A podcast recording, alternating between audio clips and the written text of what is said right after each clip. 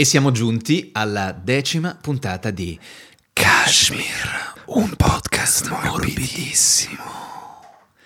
A qualcuno di voi potrebbe essere mancata questa introduzione nell'ultima puntata perché cosa è successo? Eh, lo chiederei al giovane ragazzo che fa i video allora, qui. raga, scusatemi, eh. purtroppo mi sono sbagliato so... con gli ultimi otto minuti. C'avevo esatto. due tracce, l'ultimo album de Sfera e la vostra intro. Mo nell'album nuovo de Sfera che si chiamerà originalmente Hollywood famoso rockstar special ci stanno, ci sta la, la, SMR. Va per regà, ma avevate pure cacato il cazzo con sta SMR che fate all'inizio della puntata. Ho tagliato proprio. Sì, cazzi. Adesso facciamo 10 minuti tutti quanti così dove diciamo solo Tahir, piano piano. Stai attento ai render. Devi camminare con le spalle al muro. Quando esporti la puntata, controlla i primi 5 minuti. Hai qualcosa da dire? No, non è vero, Tahir si è scusato moltissimo. Tahir si è scusato col nostro pubblico. Hai qualcosa da dire per questa puntata? No, no, no nulla aggiungere. Ma Però... ti, è, ti, è, successo anche altre volte? Tipo stavi girando dei video e hai saltato i primi tre minuti. Tutti che dicono: Oh, ma sto video di Sfera dura un minuto e 12 secondi. Cioè, entra esatto. in media stress, non c'è quel prologo importante in cui non lui ci spiega. Che, esatto, i soldi che ho sono quello che. No, è già, è già povero. Esatto. È tornato povero. È tornato povero che, che, che fra 26 milioni di anni. Esatto. Non basterebbe un'era geologica. No, no, no, non importa. Abbiamo rifatto oggi la SMR con particolare morbidezza. E perché? Eh, perché? perché oggi ci sentiamo così morbidi? Oggi siamo particolarmente morbidi perché è successo quello che quello che avevamo detto. Quello che avevamo Quello che richiesto. ci ha messi anche un po' in difficoltà perché noi abbiamo aperto la prima puntata dicendo faremo questo podcast con l'obiettivo di farci regalare dei maglioni e questa cosa, la decima puntata, signori, è, è accaduta. Successa. È accaduta. e abbiamo detto smetteremo anche di fare il podcast. Smetteremo, ma noi come si fa in politica, abbiamo cambiato idea. perché per convenienza ci stiamo divertendo molto a fare questo podcast, quindi ci rimangiamo quello che abbiamo detto, continueremo a farlo Però e ringraziamo. Ringraziamo eh, Zerbi Maglieria, ringraziamo in particolare Martina che con la mamma Elena e lo zio Massimo portano avanti un lavoro iniziato dal nonno nel 1963. Tra l'altro gli amici che ci hanno regalato questi splendidi maglioni che vedete, più altri due che tireremo fuori al momento giusto, eh, sono di Piacenza, quindi a voi io ma in particolare saluto quindi fighi, allora, eh, fi, allora, che è il saluto tipico piacentino, fighi, non fighi. fighi. Ah, fighi. È perché si perde Plurale. la A, so, sopra, sotto il po' si perde la A e diventa fighi, eh, che non so cosa voglia dire, ma fighi è quello che ho detto quando ho messo questo Posso dire che si sente la morbidezza, eh? Dal Full 1963. Senti qua, io poi sono in pandan con la tovaglia oggi, sto esatto. benissimo. Edoardo, ecco le luci, sembri una nespola con la camicia di jeans. Eh, ma guarda, quello che ho sempre voluto essere, guarda. No, veramente ringraziamo ringraziamo moltissimo. No, la... Grazie davvero, cioè non era per niente scontato. No, e... davvero per noi è una soddisfazione enorme ricevere omaggi del genere dai nostri fan e non è l'unico che è arrivato in questa puntata. A sorpresa. Perché invece da Milano abbiamo ricevuto da Lilith Knitwear io qui farei un po' una sorpresa. Sì, ah, cioè, so... questi, esatto, va anche indossato in un certo modo. Qui non parliamo, non parliamo di Kashmir, parliamo, sì, di, parliamo, parliamo di, C'è scritto, c'è scritto, per ognuno ha fatto una cosa diversa. Ma certo, allora, a me è stato scritto... Allora, per te è pura lana vergine e invece per me è copelliccia. Vergine come me e eco come Edoardo. Esatto. A me è stato detto... Ah, per Google Earth. Mi è stato detto ma ci pensi se Erfaina e Jamiroquai facessero una linea di abbigliamento insieme? eh, signori, direi Beh, che quel sogno si è realizzato. Nel, nel mio ha detto una cosa... Eh? Per me è grande eleganza, pura lana vergine, blu come il mio sangue bauscia, adatta ad ogni occasione dal pollo da, di Giannasi, in Corso Lodi che salutiamo, agli after party di facile.it. Gli after party sono tranquillissimi, il problema sono i party. Esatto. Eh, l'after è tranquillo. Ringraziamo tantissimo Noemi di Lilith Knitwear che ci ha omaggiato con questi copricapi meravigliosi. Io Grazie. non ho mai posseduto un copricapo del genere e questo lo dico a Cecilia, diventa il mio sono, nuovo look urban. Sono bellissimi no? se veniamo fotografati per Google Earth e dall'alto qualcuno zooma zooma zooma legge figa dai. Guarda le due città, ci dovremmo mettere nel centro di Milano e nel centro di Roma e allora siccome poi vedi so che Tahir e Carmelo potranno fare la loro richiesta. Perché sì, anche sì, loro già, saranno già sistemati. Stai già mandando, già inviata. Veramente ringraziamo moltissimo i nostri sponsor perché... Sì, grazie davvero ragazzi, ci avete fatto un, un, un, un regalone. Io sì, questo non so dove lo metterò. Secondo me è venuta il tuo è molto più maschile del mio, il mio è più da signorina. Ma forse sto iniziando a capire i ruoli di questo podcast Anche perché spesso veniamo. Così come i nostri fan li stanno Esatto. Assolutamente. e, e, grazie mille. Eh, io ci tenevo a dire questa cosa. Volevo salutare Doretta dello studio dentistico Grillo perché dopo quattro anni. Ah, vabbè. Ce l'ho andato a fare perché sono, sono, una. Anch'io. Grazie, grazie. Primo applauso di Kashmir. Grazie mille a Doretta che mi ha fatto la pulizia dei denti dopo quattro anni.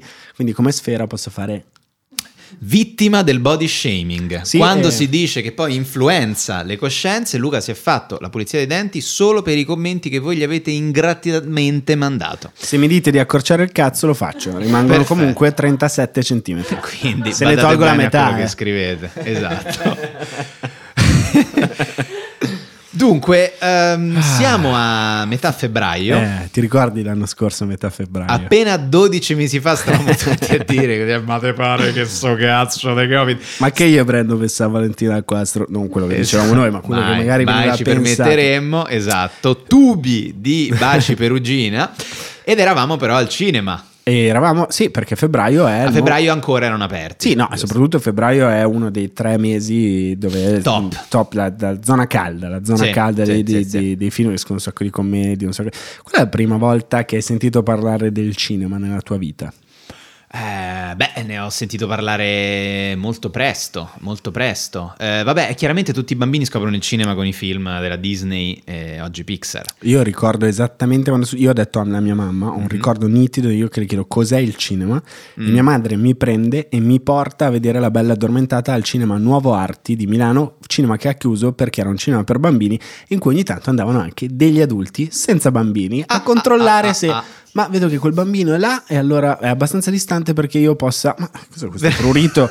che devo, eh, ma sul serio sì, sì. questo è fantastico. E... Quindi no, bellissimo, ho visto la bella addormentata. Io ricordo... Allora, ecco, no, guarda, una delle prime scene che ricordo del cinema è, eh, vedo con mio papà, Fantozzi vince la lotteria di Capodanno e una delle prime scene che ricordo è lui che beve il bicchiere col veleno per suicidarsi, lo poggia il bicchiere ovviamente umido sul biglietto della lotteria, beve e attraverso il fondo del bicchiere Bene, legge bene. che il numero del suo biglietto è quello che sta chiamando la televisione in, in quell'istante. Classe. E quello è proprio forse uno dei primissimi ricordi che ho del cinema.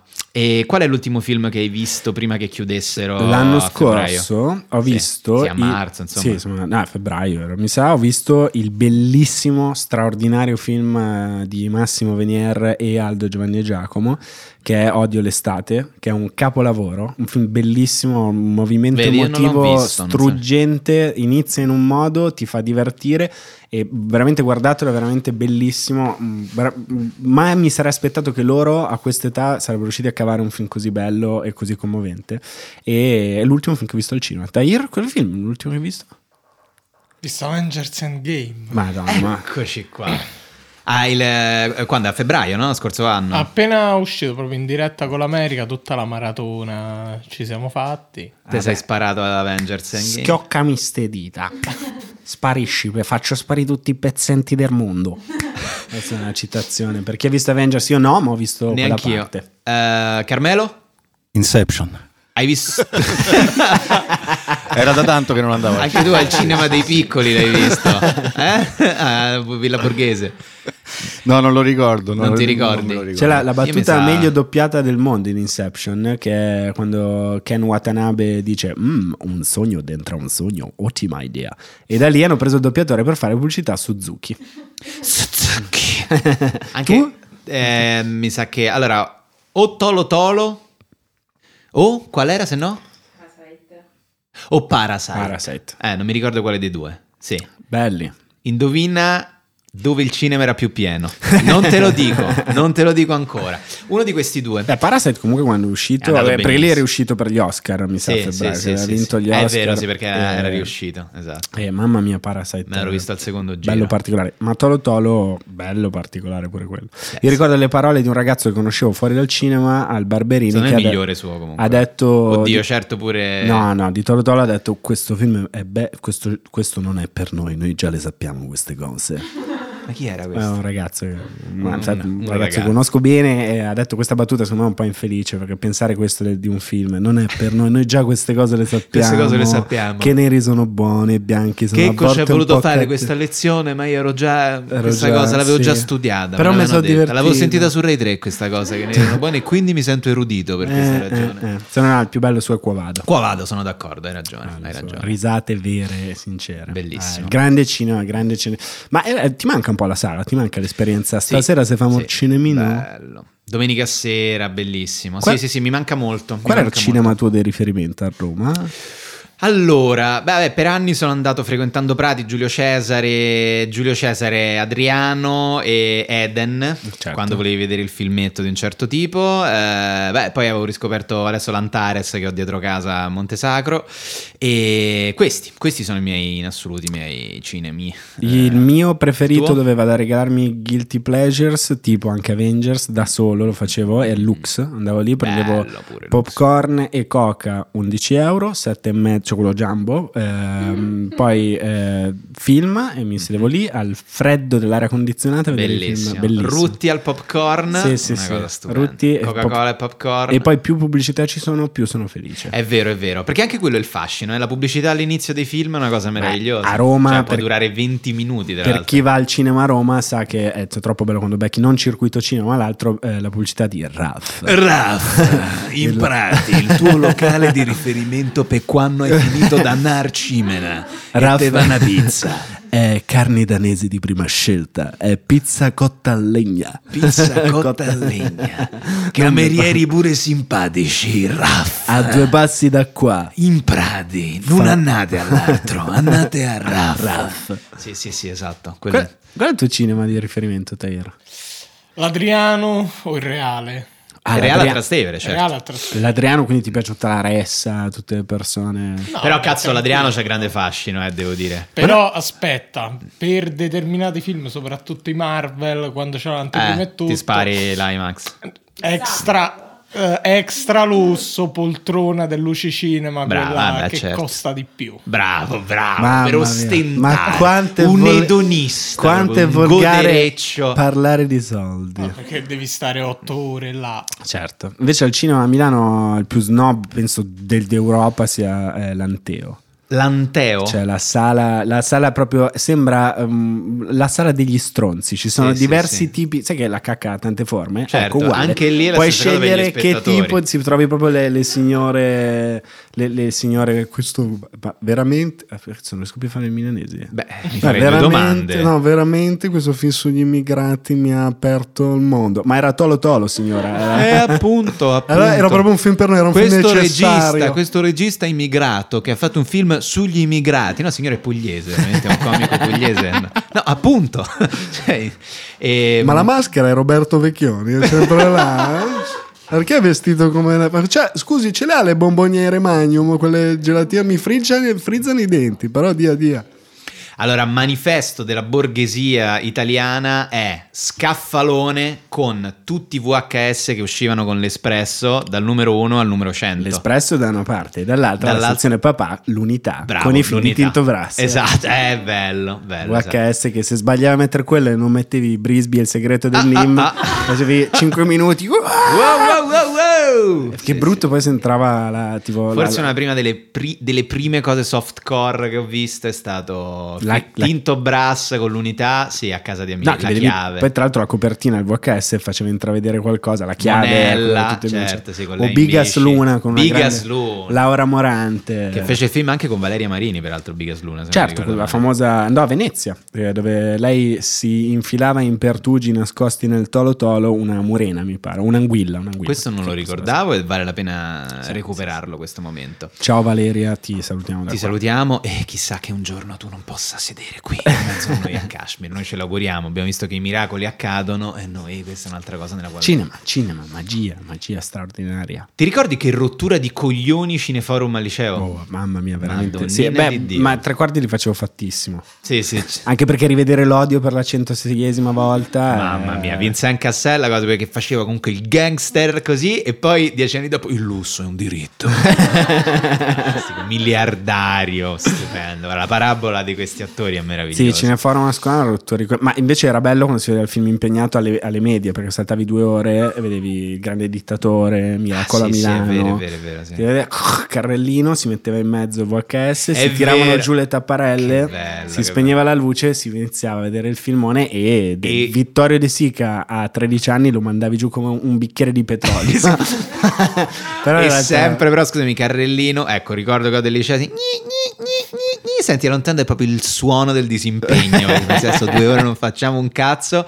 E arriva VHS. Partire sempre, ma questi VHS non partono mai, non li so far funzionare. Poi arrivava quello di classe un po' che provava a smanettare. Niente, dobbiamo chiamare Pasquale. Pasquale, arrivava questo, questo, purtroppo questi VHS è meglio perderli che trovarli. Veramente. Smanettava un po' e poi, però, alla fine partiva. Sì, Pasquale doveva essere interrotto mentre fumava la sigaretta.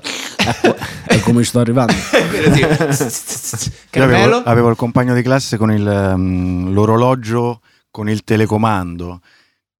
Mai sentito? Ah, no, non lo sapevo. Ah, ho capito. Sai ho E capito. quindi quando ci Sì, facevano sì. vedere, non so, Tutankhamon, de- de- dei film strani, faceva delle magie che, che spaventavano i professori. Ah, cioè lui spostava. E che che era un orologio, cioè un telecomando universale per Sì, tutti. sì, Ah, sì. pensa te. Che era Ah. quello che faceva la, la Meliconi. Credo la Casio. La Brondi, esatto, la Brondi. la Vasco Brondi. Con i tasti Eh, grandi. No, quello era molto. E quello era il momento in cui i professori si facevano i cazzi loro. Quindi Sì, sì, parlavano sì, dei problemi con la moglie o col marito. Sì, per due ore e ci lasciavano lì abbandonare.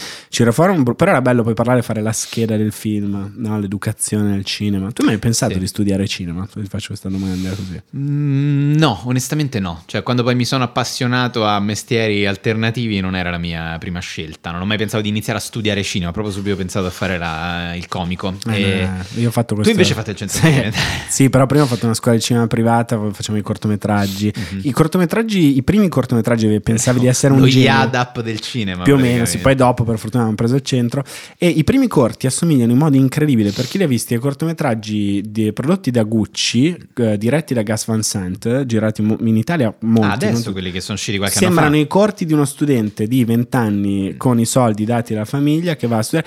Sono una merda, ma una merda quella roba. Di, veramente gua- guardatevi se vi capita perché vi fanno eh, ripensare che le vostre velleità vanno rispettate, non ci devi pisciare sopra come ha fatto il direttore creativo di Gucci facendo delle cose orribili. Tra l'altro ho girato uno nel ristorante Colle Emiliani sotto casa mia. Sì, il sì. gestore del ristorante gli ha detto: Oh, ma com'è andata? Insomma, avete girato con Gucci? È piaciuto? E il tipo fa: Guarda, te dico, il 95% delle persone mi ha detto che è una cagata. Te che sei del mestiere, dimmi che ci capisci, dimmi se stai fra il 5 e il 95. Ancora non ho avuto modo di dirgli eccomi qui fra la maggioranza. Senti, ma il cashmere di Gucci è buono perché ho la sensazione che non lo riceveremo molto presto. Vabbè, oh, tanto Gucci fa le cose con North Face. Fa- Ah, Hai visto? boh. Tahir l'hai visto, no? Giubino, già, già Sei prenotato? comprato. No, Cioè, sì, Quanto costa? Un palo? due pali. Tre? Tre pali. cinque, Cinque pali. Alla faccia? E? L'hai prenotato?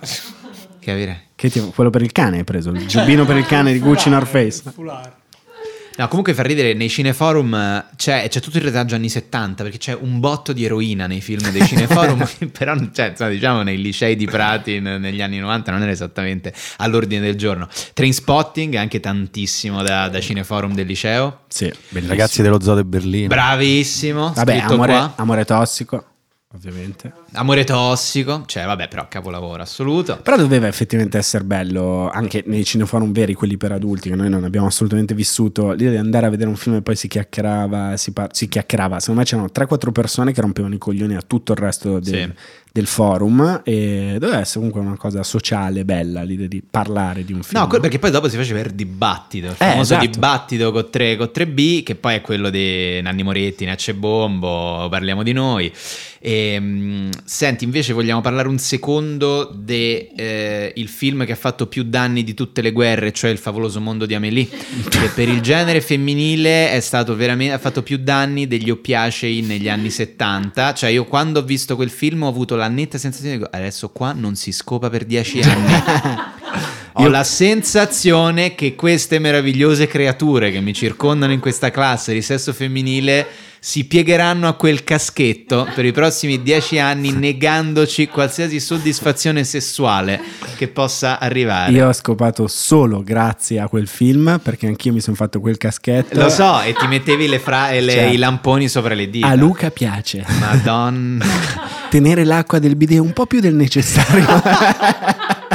e grattugiarsi per bene. A Luca piace. No, no, sì, io sono diventato Amelie. La mia identificazione con Amelie. No, lo so, infatti poi era l'unico totale. modo. L'unico modo era diventare quello. Fare gli Madonna scherzi, quello mette con la parte che deve mettere le scarpe più piccole al vicino antipatico. L'uomo di vetro. Sono così pazza, sono, sono matta. Dio mio. Cioè, il sesso in quel film è affrontato come quei die che hanno gli orgasmi a Parigi, con lei che guarda da, da sopra da Montmartre, la sua cosa, cioè una, una delle scene più volgari della storia del cinema, vogliamo dire. Pensa a vederlo ad Ancona, poi alzare lo sguardo alla finestra e dire insomma, poteva capitare meglio. No, esatto. Scherzo, sì. eh, non parlo no, ad ma, no, no, ma Parlano in francese ad Ancona. Sì, sì, sì. Oh, c'est très belle ici, Ancona. No, lo sì. sai, guarda che ad Ancona c'hanno sta cosa che parlano così, perché ad Ancona È che c'è una punta di romagnolo. C'è Eh no, no, c'è, c'è sta un po' quella cosa così ad Ancona, capito? Devi, Eh, eh devi sì, stare perché non è le marche, spor- le marche No, sporche no, sotto. ma- Eh, guarda che lo so, amico mio. Ci, ci è venuto, ci è venuto, ci ho guardato, amico mio. Il favoloso mondo di Giorgio. Buongiorno il mondo di Giorgio. A mio. Giorgio piace svegliarsi tardi la mattina. Perché è andato a, dormi- a dormire un pochetto tardi, però sta dormi sveglio e tardi. vigile tutta la notte per controllare se è lui numero uno è sempre lui. È il numero uno. Salutiamo Giorgio Montanini che ci segue. Che Sta sempre in ball position. Sta sempre in ball position. Senti, invece, qual è il momento in cui hai scoperto Woody Allen? Mia madre era grandissima appassionata, avevamo un libro, avevamo Mhm. questo libro in casa che era di fianco a Mouse, che è un fumetto sull'olocausto Sì, sì, bellissimo. sì, certo. Quindi avevo capito che quella era la sezione da sfrucugliare, Impegno, esatto, certo. e quindi avevo iniziato a leggere lui e da piccolo mi affascinava da morire, quindi molto piccolo ho iniziato a scoprirlo, a non capire niente fino a un certo momento. E il mio film preferito come comicità è Provaci ancora Sam Sì. e il capolavoro è mm, Manhattan, penso sia il mio film Sì. più, più, più bello. No, io, io l'ho scoperto a il mio film più bello. dai. 15 anni, for- qui 15-16 anni al Mamiani. Il problema di Woody Allen è che ti dà l'illusione che tu possa scopare se sei un ragazzo sensibile senza dover essere un boro. Quindi, secondo me, Woody Allen sta ai ragazzi sensibili come, Come Fast me- and Furious Ah, ok. sta ai bori. Cioè, capito il fatto che, ah, ma allora aspetta, non devo essere tipo una branda cattiva per scopare, mi basta essere un intellettuale. Quindi, sei convinto che da quindicenne di Roma puoi essere fico come Woody Allen, Beh. che si scopa Mia Ferro e Diane Keaton, però non è esattamente così, ne abbiamo fatto le spese tutte. Però ce n'è uno ancora più estremo di Woody Allen che l'hai citato prima, Nanni Moretti. Se tu Sì, vedi i film sì, di sì, Nanni vabbè, Moretti, certo, sì, dici, ma ovvio, io sono Michele Apicella, ma quello so io, so sempre stato io. se li vedi col senno di poi ti rendi conto che dalla colonna sonora ogni inquadratura è tutto fatto per mostrare quanto è bello il suo glande Certo. tutto il tempo. Esatto, vero, vero, perché vero. la scelta di Leonard Cohen in tutte queste cose sono fatte Sì, per sì, far sentire le donne puro, a sì. far innervosire le donne. Guarda, lo raddrizzo quel nanni, la barba gliela spunto.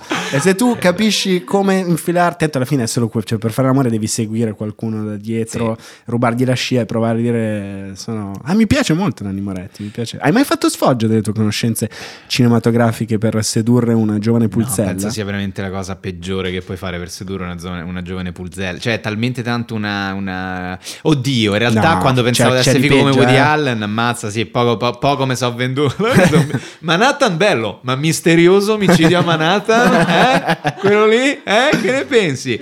E vabbè, ok, Woody Allen, Amelie, tutte queste cose. Sai che invece ehm, una bella cartina di tornasole per capire chi è di fronte ti può Sì. fare eh, parlare ovviamente dei film della commedia italiana strong, tipo Vanzina o Certo, cose così. certo. Cioè tu fai una battuta, un tormentone, una cosa che ti piace e chi hai di fronte da come reagisce. Sì, io capisco se è una persona con cui ho voglia di parlare o no. Esatto, poi può piacere o non piacere, ma almeno che li conosca, No, è no, no, difficile non conoscerli. No, no, no, vanno, vanno conosciuti e- ed è vero che dipende tantissimo la reazione della persona che hai davanti. Eh, tipo, che ne so, Tahir, battuta preferita dei film di Vanzina, Non sono bello piaccio. che è un po' il tuo mantra, poi... Cioè, Giusto. tutta, tutta la carriera di Tahir baserà su questo. Carmelo, tua battuta preferita? Eh, credo che le mie non possano essere più citate, cioè la posso dire di persona ma non possono essere registrate. Quelle Va bene, lo teniamo, lo teniamo in conto. Tua battuta preferita? Eh, la mia battuta preferita è da Yuppies. Eh, quando Ezio Greggio, dopo aver fatto l'amore con Corinne Clery, le chiede come, si- come ti chiami, lei risponde Françoise e lui eh, guardando fa Ah, Françoise, come mia sorella Carla.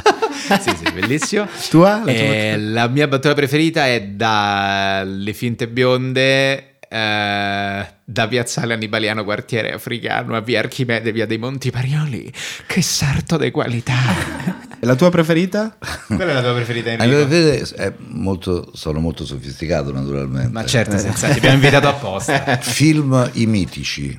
sì Ricky Memphis eh, racconta al suo amico Claudio Amendola che sta per far venire la sua fidanzata, che è Monica Bellucci. Sì. Deborah con la H.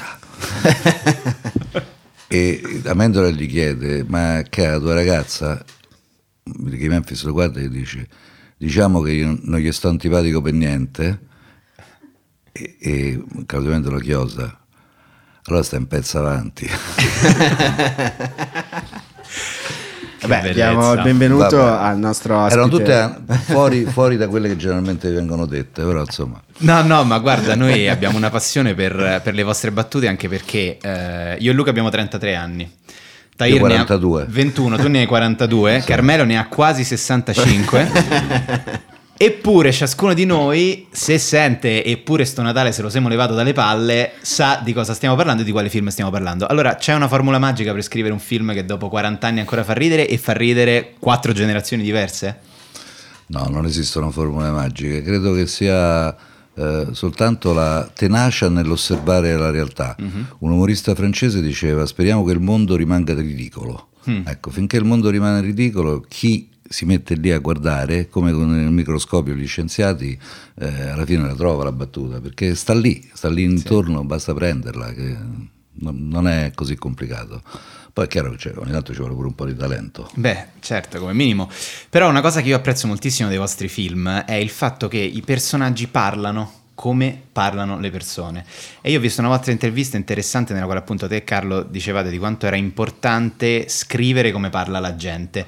Oggi nelle commedie io sento i personaggi che par- sono solo macchiette, parlano in un modo in cui nessuno si riconosce e nel migliore dei casi sembrano delle imitazioni brutte dei personaggi dei vostri film. Cos'è cambiato nella scrittura della commedia secondo te? Ma non è cambiato nulla, nel senso che, eh, guarda, la, la, letteratura cambia quando arriva un signore che si chiama Hemingway, uh-huh. il quale nei romanzi comincia a far parlare la gente eh, come parla. Certo, ecco. certo. E, e, allora, senza andare ai massimi sistemi, eh, per fare lo scrittore di, di commedie bisogna andare al cinema naturalmente, bisogna amare il cinema, però bisogna aver letto tanti libri, bisogna aver eh, frequentato i musei, ascoltato la musica, ma soprattutto bisogna andare al cinema bisogna andare al teatro, bisogna andare ai ristoranti, bisogna andare allo stadio, bisogna salire sugli auto, bisogna scopare, bisogna andare a divertirsi, perché se tu non sei a contatto con quello che il mondo ti regala, che sta lì, come dicevamo prima, eh, tu allora poi la cosa più difficile è riportare il vero, eh, il, il, il vero riportarlo all'interno di un dialogo, eh, perché di solito quando tu copi il vero diventa finto e, e lì c'è, è un fatto di musica. Io credo che eh, chi scrive per il cinema, ma in generale, guarda, anche eh, i bravi sceneggiatori fanno sembrare tutto sciolto, nel senso è un fatto di musicalità. Eh, io credo che bisogna avere un orecchio particolare. E questo orecchio si è perso perché, sai per quale ragione? Perché le commedie sono ideologiche ormai. Mm-hmm. Eh, chi scrive una commedia vuole raccontare un'idea, le grandi commedie italiane non partivano da questo presupposto, credo che partissero da un presupposto completamente diverso, vale a dire non c'era mai una tesi, non c'erano i buoni e i cattivi, tu non devi raccontare un il, il film da solo riportava il senso del film. Sì. A dire quando il signor Risi fa la più bella commedia all'italiana che è Il sorpasso, non deve spiegare alla fine cosa il significato del film. C'è un incidente, è finito il film. Oggi ci sarebbe il grande attore di oggi che fa la commedia, che fa un monologo su quella cosa lì, ma non c'è bisogno. Ho perso il be- controllo della mia lancia. Purtroppo è andata così, non ho schiacciato bene fra frizione e freno. Sì, ma il guaio è che è andata così anche nella commedia, però. Eh. ma volevo chiederti, è Mm, visto che si parla di ascoltare bene le persone e riportare i dialoghi veri al cinema, è più una soddisfazione quando si riesce a prendere una piccola, diciamo, pennellata del, della realtà e metterla in un dialogo o quando si, un dialogo diventa un tormentone e la gente parla come si parla? Come Guarda, io ho, ho scritto forse pure troppo nella mia vita, faccio il giornalista, scrivo i libri, ho fatto 120 film, insomma, ne ho scritti troppi. Però ne ho scritta una una volta una, una cosa della quale vado veramente fiero ed è riguarda il mio grandissimo amico, lo, lo dico anche se ho 42 anni e lui non c'è più, che è Alberto Sordi. Allora io ho conosciuto molto bene Alberto Sordi, capisci quando tu nasci in una famiglia in cui tuo padre fa un americano a Roma e, e poi dopo per forza con Sordi. Eh, certo. Siamo- eravamo veramente tanto amici, Carlo è stato il suo aiuto regista, eh, insomma proprio un grande, un grande affetto, ma proprio una grande amicizia. Allora io l'ho studiato molto bene Sordi. Sordi sa cosa c'ha di sensazionale? Arrivo alla tua domanda. Sordi ha guardato gli italiani, ma li ha guardati molto bene, li ha riportati sullo schermo, li ha imitati. Però una- è successa una cosa che non succede quasi mai. Il suo modello è diventato talmente forte che gli italiani hanno imitato lui. Certo. Questo è straordinario, no? Perché non, non- non succede mai, praticamente non succede mai. Ecco, allora non so se è meglio, eh, sono quei quesiti al quale non esiste risposta. Secondo me è più bello riuscire a imitare la realtà e riportarla proprio sullo schermo senza che nessuno se ne accorga, piuttosto che diventare qualcosa di culto che poi dopo, perché dopo diventa fastidioso quasi, Diventa dopo un diventa, diventa una specie di trappola. Per esempio io sono intrappolato eh, in, eh, eh, e anche quest'anno, questo Natale ci siamo levati dalle palle. Eh, io non c'è intervista che non me lo chiedono, allora francamente magari non avessi mai scritta quella cosa. Eh, vabbè, però è il prezzo di scrivere cose molto belle che rimangono. È Sì, normale vabbè. che poi te le ricordino. Ehm, però a, pro- a proposito del- di quanto oggi sia ideo- ideologico il cinema, voi avete raccontato la borghesia in maniera Ma non solo la borghesia però, eh. non soltanto la borghesia, Perché però... i veri eroi del nostro film sono le classi popolari, eh.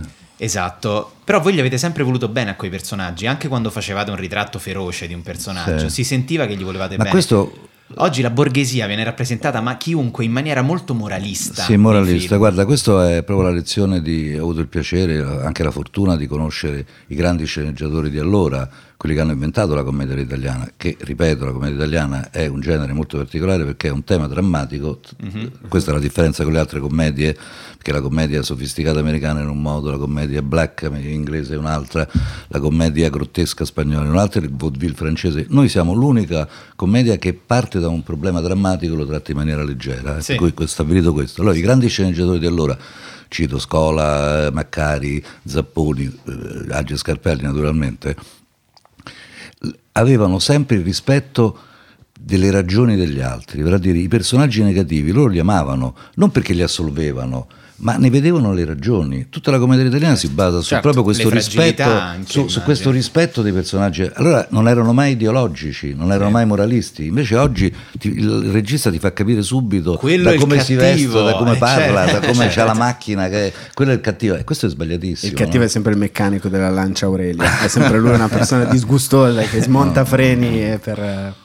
Esatto. Però eh, se- a, a proposito di, di battute, adesso mi hai chiesto una battuta, c'è una battuta che mi piace molto perché ho cambiato idea. Ah, sì. sì. Pensa. Però quando abbiamo fatto Sapore di Mare, a un certo punto eh, Virnalisi, eh, parlando con Ansaldi, mi dice, sai una cosa? Ti dico una cosa, invecchiare fa schifo.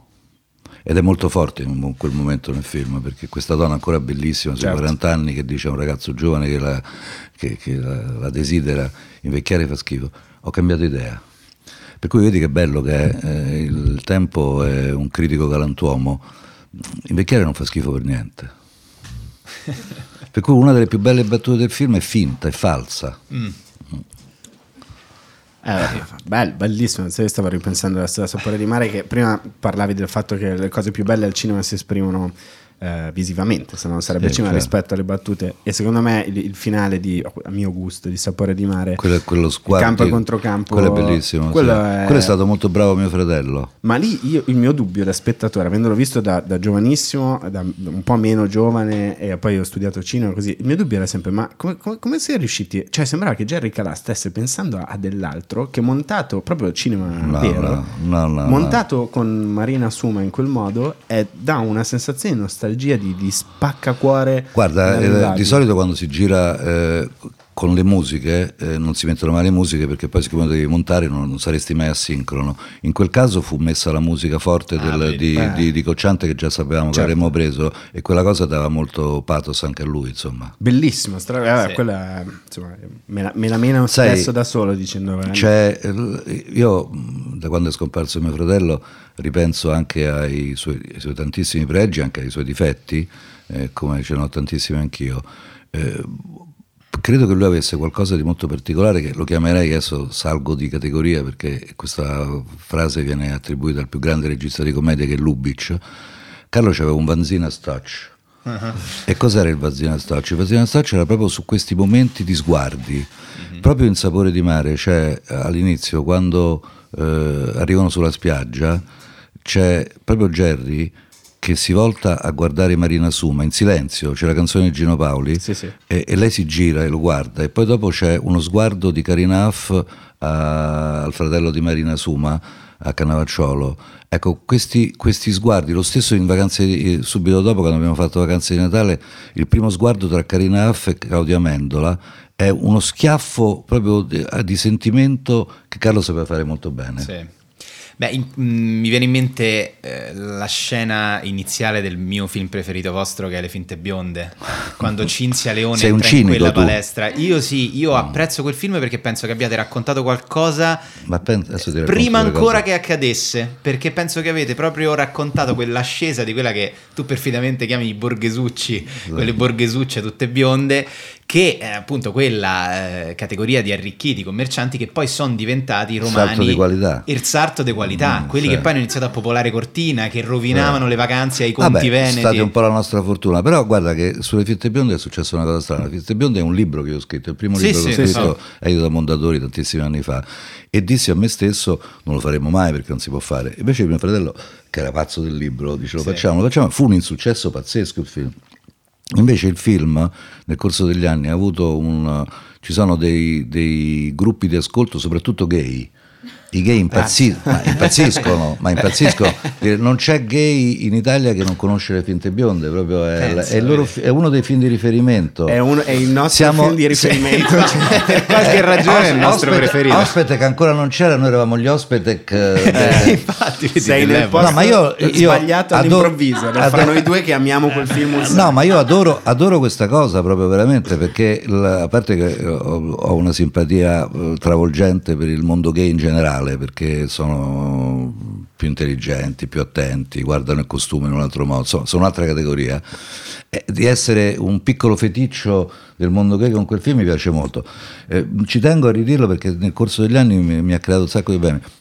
Le finte bionde non hanno niente a che vedere col biondo, è una categoria mm-hmm. dello spirito, mm-hmm. ecco, perché sennò cioè, ogni tanto vedo delle bionde che da lontano mi guardano come per dire guarda eh, certo, stronzo. Dice, preso in giro, certo. eh, l'impressione vedendo quel film, eh, anche con, a tanti anni di distanza, è che aveste azzeccato un momento che stava per arrivare in Italia, cioè era il 1989. Cam- sai la cosa incredibile? Sì, non, che, è cambiato che, niente. Che non è cambiato non è cambiato nulla, Roma è uguale. Questo, è uguale. Ma, ma, anche Milano, ma anche, anche. quel tipo di donna lì è proprio di, è di donna, insomma di, di famiglie, di borghesia. Sì, ma guarda noi in quel film abbiamo ritrovato È stato proprio il momento in cui la borghesia ha proprio perso la partita. Esatto. Eh, hanno, stavano giocando Sembrava che la borghesia potesse diventare qualcosa di serio, invece lì proprio hanno sbragato. Ma proprio. tutti i feticci di cui loro sono vittime, quindi sì. l'ossessione per le videocassette di Guido Nicheli è la stessa sì. che c'è oggi per le storie di Instagram, ma anche lei che va da Sergio Valente a farsi i capelli sono come quelle che oggi vanno da ma Federico quel, Fashion Style, quel, cioè non è cambiato sì, nulla. Esatto, quei due che si separano, per me quello stupendo, quel dialogo che c'è, ma insomma ci sono... Il gatto, è l'unico ci che sono... non mi rompe io in casa. Bellissima. Eh, vabbè, però è un film che andò malissimo, per cui... Ma secondo te perché? Come mai? Perché non andava... Perché non, la, la, gente non capiva, non, non li, non li riconos- siccome erano tutti così non li si riconoscevano, è come eh, quando io ho lavorato con, eh, con Villaggio, ho avuto la fortuna di farne due film, di cui uno tra i più carini e uno il più brutto che abbiamo mai fatto, però Villaggio era un mito assoluto e lui diceva sempre, dice, sai, la cosa incredibile di Fantozzi è che tutti stanno e, e tutti pensano che Fantozzi è quello accanto. Eh, ma infatti questo è un eh, meccanismo eh, tipico della comicità quando fai personaggi. Sì, sì. E quindi però tu dici che all'epoca non si volle riconoscere il pubblico nei personaggi che avevate rappresentato. Posso raccontare una cosa di Villaggio? Ma certo, certo, magari. Ti racconto una cosa straordinaria. Eh, noi abbiamo fatto un primo film con lui che si chiamava io non speak English, certo. che era graziosissimo, aveva un film che ci siamo sì. divertiti tantissimo, abbiamo fatto, giravamo a Londra e la mattina prendevamo il treno e andavamo, eh, eravamo, come dice lui, siamo dei trenisti, perché gli piace molto fare il trenista, come, andavamo sul set in treno perché giravamo nel Kent. E vabbè, lui ci raccontava, parlavamo di Kierkegaard, parlavamo di, di, di cose altissime. No? E un giorno ci è successa una cosa meravigliosa che mi è tornata in mente ultimamente sulla questione della Brexit, perché c'era di, tutta la differenza tra noi e loro. Allora lui eh, aveva conosciuto sua moglie Maura a Londra proprio e andava sempre eh, all'epoca quando era molto giovane a mangiare in, a bere delle cose in un, in un, pub che si chiama uno dei più vecchi pub di Londra si chiama Buccaneer, mm-hmm. Bucaniere allora dice una sera ci dobbiamo andare allora, prenotiamo e, e, questi ci dicono guardate che però alle 9 chiudiamo, vabbè, noi torniamo di trenisti dal camp, quel giorno abbiamo fatto un po' tardi, arriviamo al, al pub prenotato una settimana prima in Buccaneer eh, alle 9.01. E allora entriamo, dice too late, e eh, dice ma come too late? Nine one, facevano nine one. no, too late. Insomma, insistiamo, insistiamo, non c'è niente da fare. Poi usciamo disperati, in un silenzio terribile, eh, ci avviamo in, un, in, una stradina di Londra, eh, adesso dobbiamo andare a cercare un ristorante, nel silenzio più totale c'è un punto, il villaggio fa, Capri, Ferragosto Antonio dei ristoranti Faraglioni sta chiudendo il suo ristorante La Saracinesca, sono le 5 del pomeriggio. Io gli arrivo agli spalle e gli dico Antonio, siamo 15 e lui rialzando, non c'è problema dottore. È meravigliosa. Che bello. Che bello. Che meraviglia. Vabbè. E, ehm, invece, senti, riguardo Roma e Milano, no, ah, volevi chiedere. Posso tornare un attimo indietro su una cosa? Certo. Come tu hai detto il tuo film preferito, visto che stiamo qua e chiacchieriamo. Certo. Eh, noi ci conosciamo anche poco, anche se eh, come dice Coso, lo vedi, che la, lo vedi che la cosa è reciproca, la stima è reciproca, ecco, la, la, la, vedi che il mio amico, il mio amico eh, lui ho conosciuto stamattina, eh, spero che sia così anche con te. Ma senz'altro. Eh, volevo dirti qual è invece il film che preferisco mio, probabilmente Carlo la pensava come me, che è Il cielo in una stanza invece. Sì. Vabbè, ne stiamo, ne stavamo parlando eh, anche al rapporto sì, alla cosa dell'età, sì. ieri ne parlavamo del, sì, con Elio allora, Germano e, e Gabriele, Mainetti. Gabriele Mainetti. Un film anche così, quasi eh, premonitore di tante cose. Primo film di, di Germano e in realtà Gabriele aveva fatto pochissimo e poi si è ritrovato dove sta insomma eh, certo. infatti quando... quando mi guarda io adesso lui perché insomma adesso è molto importante Gabriele quando mi vede arrivare c'è un attimo eh, ci credi un po' come io... Fantozzi tu mi dicevi che non andava bene la scena cioè, eh. mi hai chiesto di rifarla sei volte e comunque quelle erano idee di commedie che se vogliamo mol- molto mh, vicine anche alle idee top class della certo, commedia americana anni 80, cioè permettersi di fare un, un'idea di spostamento ma, temporale. Ma noi l'abbiamo sempre fatto, questo il tempo è la, se sì. uno vuole capire quello che abbiamo fatto, non dico il mio cinema che detesto, sai, quelli che, i ragazzi che dicono il mio cinema li vorrei menare. È come dire cinema. la mia cucina. Ecco, master, vabbè, esatto. il cinema di tutti. Allora, eh, quello, per capire quello che abbiamo fatto devi tenere presente che il tempo ci davamo sapore di mare, già è un viaggio nel tempo, certo. no? è il primo film che ritorna in maniera così nostalgica, ma è, a spasso nel tempo. SPQR che, eh. SPQR che racconta Mani Pulite attraverso il tempo. Torno indietro e cambio vita, uno dei miei film preferiti eh, che abbiamo fatto con Bova e, è, è proprio sul tempo. Il, il, noi abbiamo sempre pensato al tempo come, quando abbiamo fatto il cielo in una stanza, che andò discretamente, non fu un grandissimo successo, dissi al produttore De Laurentiis che non amava molto il film perché non aveva incassato tanto naturalmente e, e, allora eh, gli dissi guarda Aurelio noi dobbiamo smettere di lavorare noi dobbiamo andare a Los Angeles mm-hmm. anche perché io conosco Spielberg e ti dirò perché eh, e ci dobbiamo mettere seduti dicendo questo è un film che dovete rifare in America perché c'era una stanza rifatta in America è un, una, cosa, una cosa perfetta certo. Perché conosco Spielberg indirettamente? Perché quando lavoravo con la Warner, il mio amico Paolo Ferrari, grandissimo capo della Warner in Italia, mi diceva sempre che ogni tanto arrivavano dei telegrammi o insomma dei, delle mail allora di Twitter dice ma chi cazzo sono di Vanzina tutte le volte che esco contro di loro sono sempre loro primi al box office. Li voglio conoscere No, no, no, è bello. Eh, vabbè, eh, scusate, vi ho interrotto. Ah, figu- no, prima stavamo parlando delle finte bionde, che è un film che noi abbiamo sezionato, messo su, cioè ne abbiamo parlato un sacco di volte. Sì, beh, sì. E, um, e alla libertà che avevano molti, libertà che diciamo c'era di base nella commedia prima, adesso si sta un po' più attenti, si tende a stare un po' più attenti, soprattutto per le generazioni ancora più giovani di noi. Eh, parlavamo della battuta, quella di, di Quella di Cinzia quando Leone. si spoglia Cinzia Leone in Io di montagna. mia so così.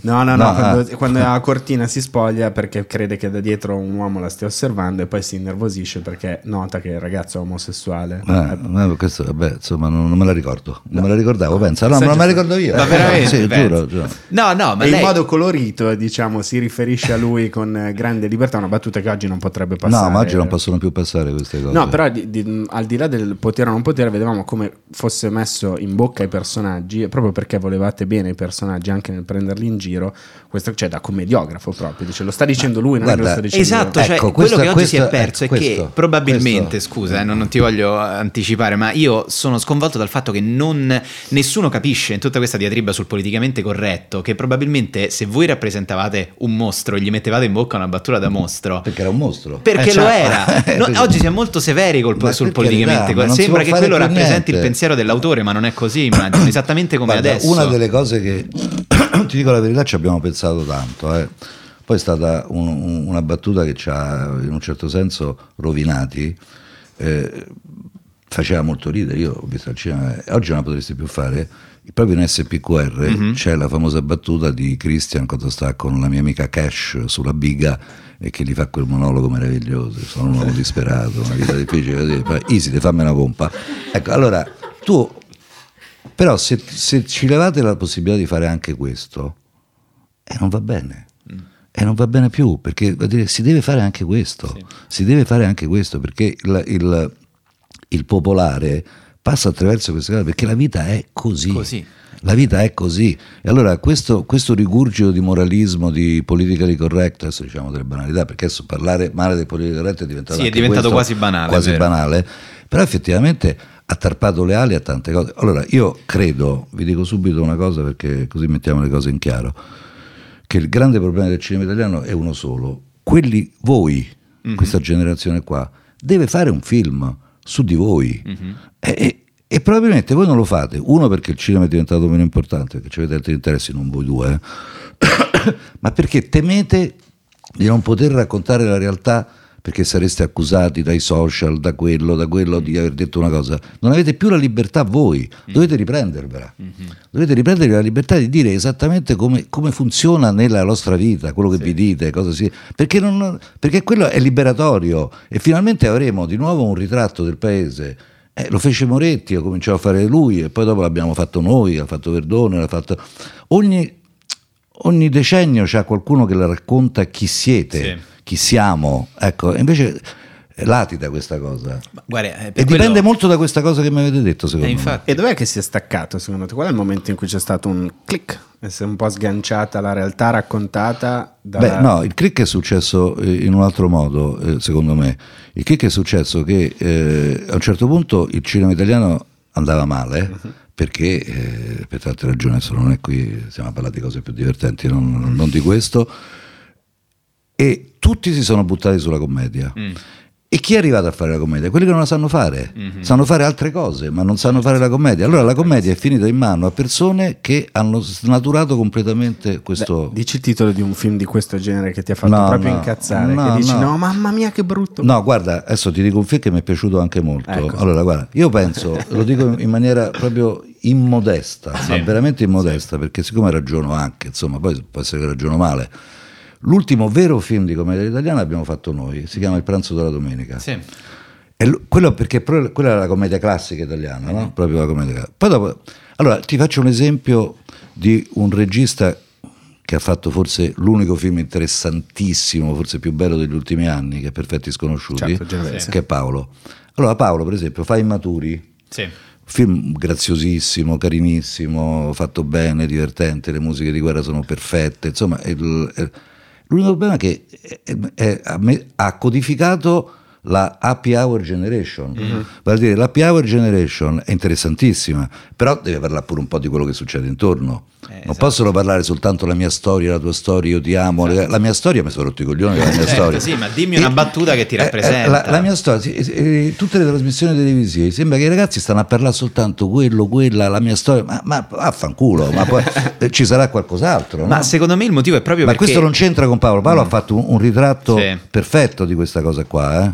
Eh, lo prendo come esempio perché è un bel film. Ma questo secondo me è anche legato al politicamente corretto, cioè oggi è così difficile, ti viene detto stai molto attento quando parli con altri, quando ti relazioni con altre culture, con persone che non sono come te, per cui alla fine ti viene detto raccontate sempre solo te stesso perché tu vali, perché il centro sei te, si perde completamente Tu sì il che confronto, esatto, tu sì che vales, ma anche i talent show è la stessa cosa, facci vedere chi sei, però alla fine poi non c'è mai un racconto vero di chi tu sei, c'è Ma un po' guarda- un'ossessione per lo storytelling. Guarda, io ci sono due cose che de- detesto. So, lo storytelling eh, per me fa cagare. Eh, no, ma sì, perché non. eh, perché, e poi mi- non mi piace il neo-neorealismo. Mm. Perché, guardate, il cinema è racconto, Mhm. il cinema non è resoconto. Mm. Può esserlo, si possono fare dei bellissimi film, sono stati fatti. Ma che palle questo neorealismo, a dire raccontate, inventate delle storie, inventate dei soggetti, inventate delle situazioni, questo è il, il motore del cinema da sempre. Il neorealismo è importante, per carità, eh, siamo riusciti addirittura ad arrivare ad avere dei documentari che vanno concorrono all'Oscar perché sono bellissimi, Sì. ma non- è un'altra cosa. Certo, dire, il-. Eh, secondo me sì, secondo me eh, bisogna fare diversa l'italiana, capito? Certo. Eh, bisogna inventarsi le cose, vabbè. Ma a proposito di invenzione... Dico un sacco di cazzate, eh? No, no, guarda, no, anzi, poi anche ricolleghiamo anche le cose che stai dicendo, l'intervista che abbiamo letto bellissima sul, sul foglio dove parlavi del cinema dei Dardenne come inizio Di Michele Masneri, esatto, sì. della- del- che Sì. stava un po' crinando. Viene stasera a casa mia, Michele. Ah, ok. Ah, beh, salutacelo, che siamo grandi fan. Eh, è un Eh, genio. Sì, Ma guarda, tra lui e Minus quando fanno quei pezzi sono una cosa Sono sono spettacolose. guarda. Cioè, finalmente sento di nuovo un, un giovane Erbasino che ritorna a dire delle cose che hanno senso e poi sanno, capito? Sì, sono sì. colti, sono, vero, sono spiritosi. Vabbè. Nel- nell'intervista che oggi Edo mi ha segnalato e, e ho letto, eh, io gli ho detto, ma no, forse l'ha scritto proprio lui la, la- la cosa che il Sì. calcetto è la Bocconi di Roma. Nell'intervista di poi, e ho detto, "Minchia, questa è perfetta come Sì, definizione, sì, cioè, è vero. bellissima come definizione. Ma prima io scusami, ti ho interrotto, stavi parlando di uno degli aspetti fondamentali anche qui dentro, cioè esatto, sì. la della- provenienza. fe- esatto, di Roma e Milano. Io sono romano, Luca ovviamente Sono milanese. Sì, E- ma io sono tutte e due. Eh, infatti, perché tu hai la tua uscendo- famiglia, viene sta giusto? Mm. uscendo il mio libro, che forse spero che sia il più bello che ho scritto. Io ho fatto un giallo eh, due anni, tre anni fa che si chiama La sera a Roma Sì. Per Mondadori. Adesso ho scritto un libro che si chiama Una giornata di nebbia a Milano, che esce tra il 25. Perché- Mhm. Benissimo, il 25, diciamolo, noi sai, abbiamo Milano, ascoltatori. Milano, adesso se volete, parliamo di Milano seriamente. Sì, assolutamente. Io fui invitato dal mio nemico storico, che è Paolo Mereghetti, critico del coso. Eh, fai sulla critica magari. No, ma perché è veramente una storia che non finirà mai, perché ci siamo riavvicinati eh, e poi invece litighiamo sempre, ma lui è fatto così e io lo perdono, io penso che lui perdona anche me. E un giorno gli volevo pure menare, per cui pensa un po', eh, no, ma è il massimo, proprio dire che tra me e Mereghetti è proprio una storia stupenda, proprio. Ehm, Mereghetti fece un convegno del Corriere della Sera a Milano su come il cinema aveva rappresentato oh, Milano. Sì. E io fui invitato, non capivo perché, perché era il mio nemico, e invece lui dovette ammettere che quelli che hanno fatto più film su Milano siamo Carlo ed io, credo 17, 17 o 18 addirittura. Perché io sono molto legato a Milano e, e mi interrompo, ti volevo dire questa cosa qua. Come dire, Cosa è come dire, ho molti amici, è come dire ho molti amici milanesi, eh, però ne parlo. Esatto, io ho un sacco di amici C'ho un milanesi. sacco di amici Ma milanesi. sai, per esempio, su, A su casa Roma loro Milano, possono far visto gli che voi, voi volete parlare di cose buffe, una delle cose delle quali vado più fiero, che è una cosa molto trash invece, ma è un mito, io poi tutto quello, un film che fece nei riverenti, è l'episodio di Boldi in Fratelli d'Italia che torna Carlo Verdone che carica i Carlo Verdone, certo. della Roma, quello è proprio meraviglioso, proprio Certo. c'è un Roma-Milano lì che... È l'inizio in aeroporto quando poi il volo Sì. salta, lui, lui, diciamo Boldi carica abbastanza su Roma. Allora Però- scusate, vi ho interrotto. su No, ma figurati, ma è interessante che siano due romani che alla fine hanno creato quell'immagine di Milano che per tanti anni è stata nell'immaginario popolare e anche il personaggio del Bauscia, cioè Guido Nicheli, ve lo siete inventati voi. Sì, ma non so- io però allargherei un po' su questo, perché su questo ci tengo anche, nel senso che noi abbiamo veramente amato Milano, perché, forse perché abbiamo capito che in quel momento era proprio il, poi dopo sono diventato, hanno fatto le fregnacci, i boschi verticali. Eh, ma infatti tu oggi parli perdere. molto della decadenza culturale di Milano, Ma che sì, se, se- ti sì. sentisse Sala... Eh vabbè, Sala se, se ne farà una ragione, noi abbiamo la Raggi e loro hanno Sala, insomma, meglio Sala, insomma. Eh, allora, il, il, eh, il discorso su Milano però era proprio una- un'attenzione che avevamo Carlo ed io per tante cose, dire, la musica che si faceva a Milano moltissimo, c'aveva dei cantatori romani che sono un mito, ma la moda, Eh, l- eh, allora noi, eh, oltre il calcio, eccezionale veramente è un film su Milano, Sì. ma soprattutto due film che sono fondanti. Uno è Sotto il vestito niente, che non c'entra niente con la commedia, e l'altro è Via Monte Napoleone. Sì. Eh, e quelli sono due film proprio fondanti su Milano, in cui secondo me l'immagine di Milano di quel momento lì è stata proprio messa bene. Poi dopo, chiaro, Yuppies, 3.000 altri film che abbiamo fatto a Milano, ma quei due film lì sono molto molto importanti, eh, secondo me, per capire Milano, eh, perché Sì. oggi se rivedi Sotto il vestito niente, Via Monte Napoleone ti dà un'idea molto precisa, sociologica proprio.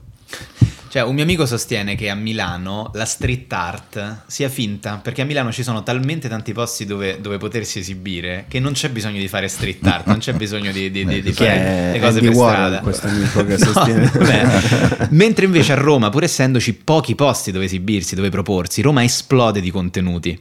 Allora mi sembra di capire che anche un po' la tua visione di Milano, tu parli, sempre nell'articolo che abbiamo letto sul foglio, Milano eh, ci sono tantissimi social media manager, addetti stampa, personaggi che curano l'immagine, però tu sostieni che a lungo andare la città, diciamo, perirà sotto questa mancanza Ma di sì, contenuti. Perché un- tanti anni fa mi disse un mio amico che fa l'architetto, dice la cosa che va più fuori moda subito è il contemporaneo. Mm. Eh, il contemporaneo va fuori moda in 5 minuti, no? Allora loro hanno puntato su questo, dire, hanno- c'è questa ubriacatura del bosco verticale. Sì, sì. Eh, eh, insomma, quei- l'Hollywood, questa roba qua. Ora, alla fine questo crolla, Mhm. mentre invece eh, il mondo di Simonetta, il mondo di- che raccontava Feltra in eh, Milano Amore Mio, eh, le, le milanesi che raccontava Giuseppe Marotta, eh, il mondo del derby, il mondo, quel mondo lì, anche, anche i banditi. eh, l-. Quelli l- che popolavano il sì, derby, anche, i fi- certo, anche i eh, film, sì, sì. no? Eh, Milano Violenta, eh, ma insomma, tutto quel mondo là meraviglioso di una Milano leggermente più misteriosa e, e più semplice, la stanno, se ne vergognano quasi, Mm, questo è sì, terribile. sì, no? è vero. Noi io ho avuto la fortuna di essere amico di Iannacci, di Beppe Viola, di quel gruppo là. Eh, insomma, eh, quella è una cosa seria, era, eh, insomma, eh, ma, ma molto seria, Beh, anche sì, dal ro- punto di vista della comicità. Perché eh. Rom- Romanzo Popolare è l'ultimo Eh. film in cui si è Mio fratello si raccon- faceva l'aiuto l'aiuto, regista di Monicelli, Qui si raccontava con orgoglio appunto la Milano popolare in cui vivevano per persone da tutta Ma Italia. sì, che venivano- sì, sì, Ma infatti quello- quella grande ubriacatura degli anni Ottanta, anni in cui noi siamo nati, di cui abbiamo tanto sentito parlare, che voi Crodino. avete- esatto, ubriacatura Ma che col crodino. Il Crodino la mattina presto è una cosa stupenda.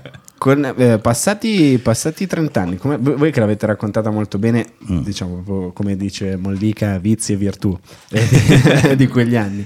Eh, come che si dice che noi ne pagheremo per sempre le conseguenze, noi trentenni di oggi? Come, come, con 30 anni dopo, come li vedi? Quel mondo yuppies super Ma guarda, io sono eh, rimasto molto colpito da alcune cose. Vabbè, eh, il fatto Yuppies è strano, è una cosa strana. Yuppies è un film che oltretutto eh, quando l'abbiamo fatto De Laurentiis non capiva il, il titolo, dice. E infatti aggiunse sotto i giovani, I giovani di successo. successi. Eh, vabbè, ma Yuppies. Eh, vabbè, vabbè, insomma, non gli piaceva il titolo. Traduzione. Mi piaceva il film, ma non gli piaceva il titolo. Dice, non lo capirà nessuno. nessuno Come lo capirà Eh, nessuno? nessuno, invece poi l'hanno capito. Eh. Ma eh, Yuppies è stata una specie di persecuzione perché ancora oggi arrivano dei- delle lettere, mail, cioè ragazzi che mi mandano dei soggetti, rifacciamo gli Yuppies, eh, che è una cosa che io non, Era un momento molto particolare. Il- perché parlavamo di questo? Ah sì, di come si... Come si sono eh, evoluti quegli eh, Yuppies. sì, insomma, eh, questo lo, lo trovo. eh, io, però, quello che mi ha fatto veramente molto effetto, che quest'anno, l'anno scorso, ho fatto un film eh, che ha avuto un enorme successo su Netflix, che è Sotto il sole di Riccione.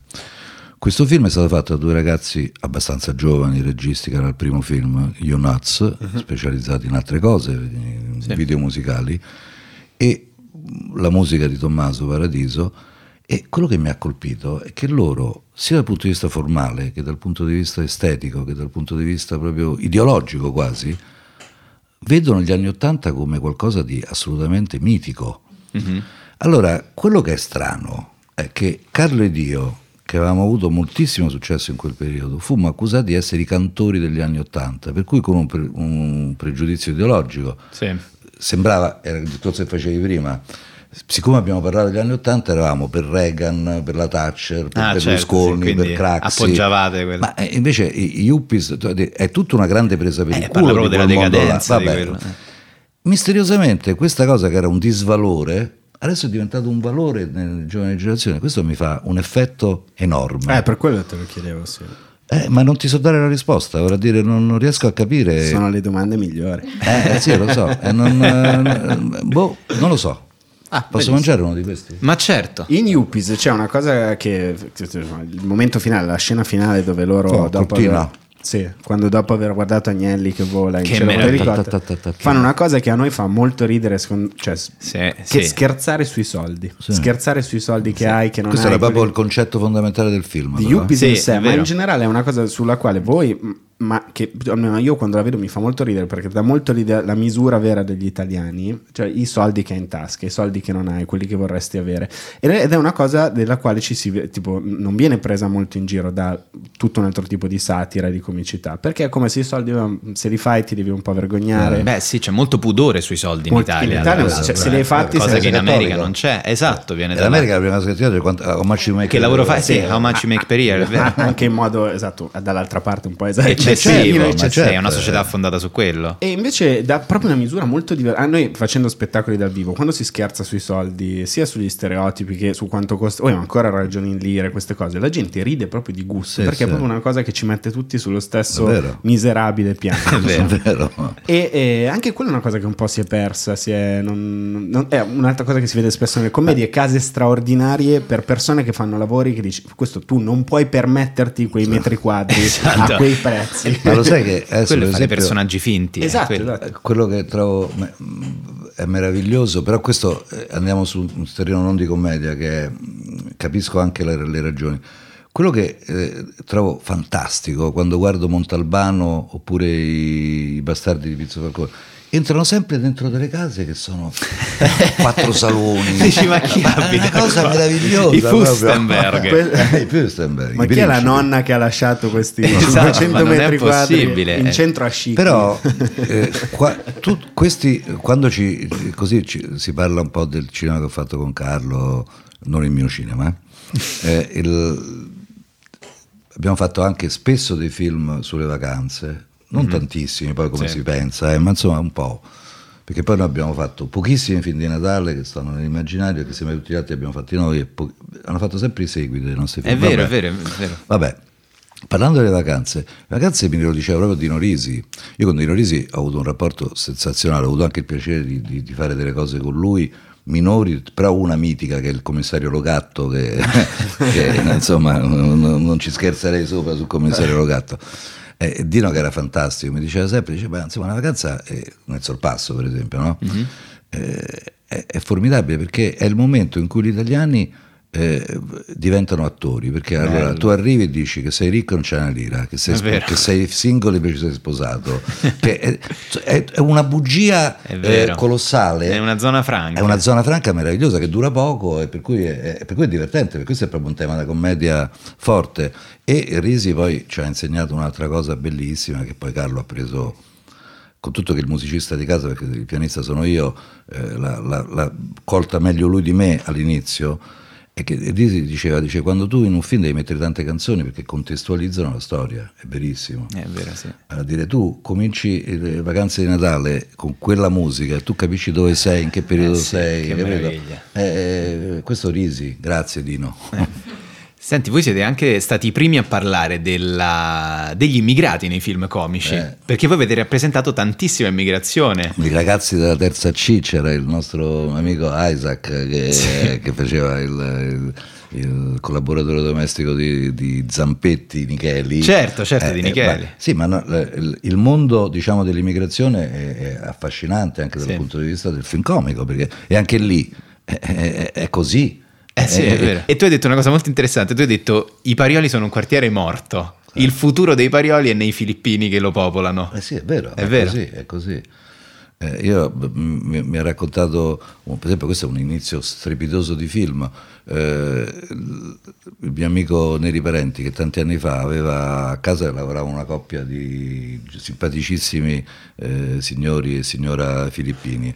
Lui partì per le vacanze perché lui di solito va a Firenze a Natale, trovare sì. la sua famiglia, esce cioè, con la macchina, ma fai conto neanche era arrivato a, a, sulla Salaria. Uh-huh torna indietro perché si era dimenticato una cosa, entra in casa e c'erano 24 filippini che facevano eh, blackjack, eh, stavano, erano una cosa meravigliosa. Sì, no? stupendo. Eh, stupendo. Beh, questo pure, guarda, scusate, torno nelle, sulle fette eh, bionde, sì, ma beh. c'è quel momento stupendo in cui a Piazza Mancini si parlano le cameriere e anche lì c'è una battuta stupenda perché una delle due dice all'altra, io lavoro a eh, io lavoro a Ponte Milvio se non mi sbaglio e l'altra invece dice ah beata te io lavoro a Corso Trieste una rottura di palle. Una tristezza esatto una, una, tristezza perdonami è vero. Ecco ora vedi a questo proposito però ti chiedo buono a sapersi eh, dice, buono a sapersi. Buono a sapersi e poi arriva lei che sta col macellaio fantastico. Che devono giocarsi il giorno per andare a ballare. Esatto per cioè, andare a ballare o giovedì. Dice no io esco il mercoledì è più fino. Buono a sapersi buono a sapersi che bello.